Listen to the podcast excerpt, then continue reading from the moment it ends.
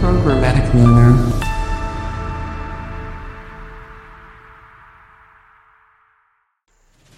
I'm Thidas, you are listening to Programmatic Learner.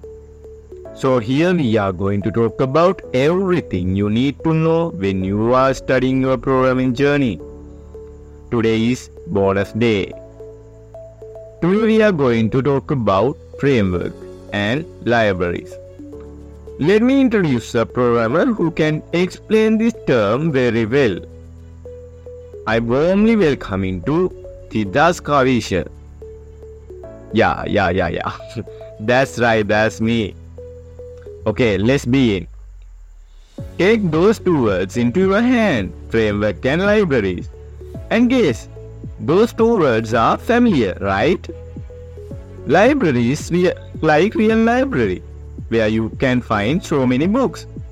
But there you don't have a structure.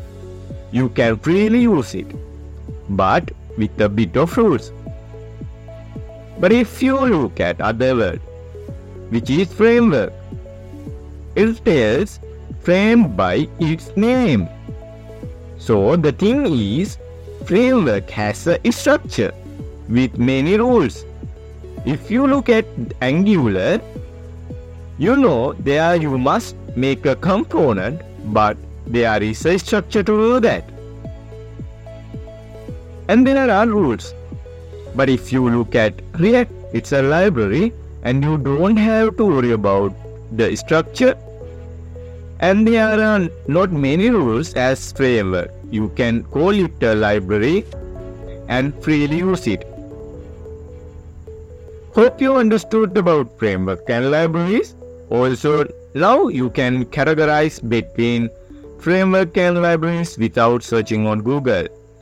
So here we come to the end of the day, today's podcast, and this is Programmatic Learner. See you all with next episode. Until then, goodbye.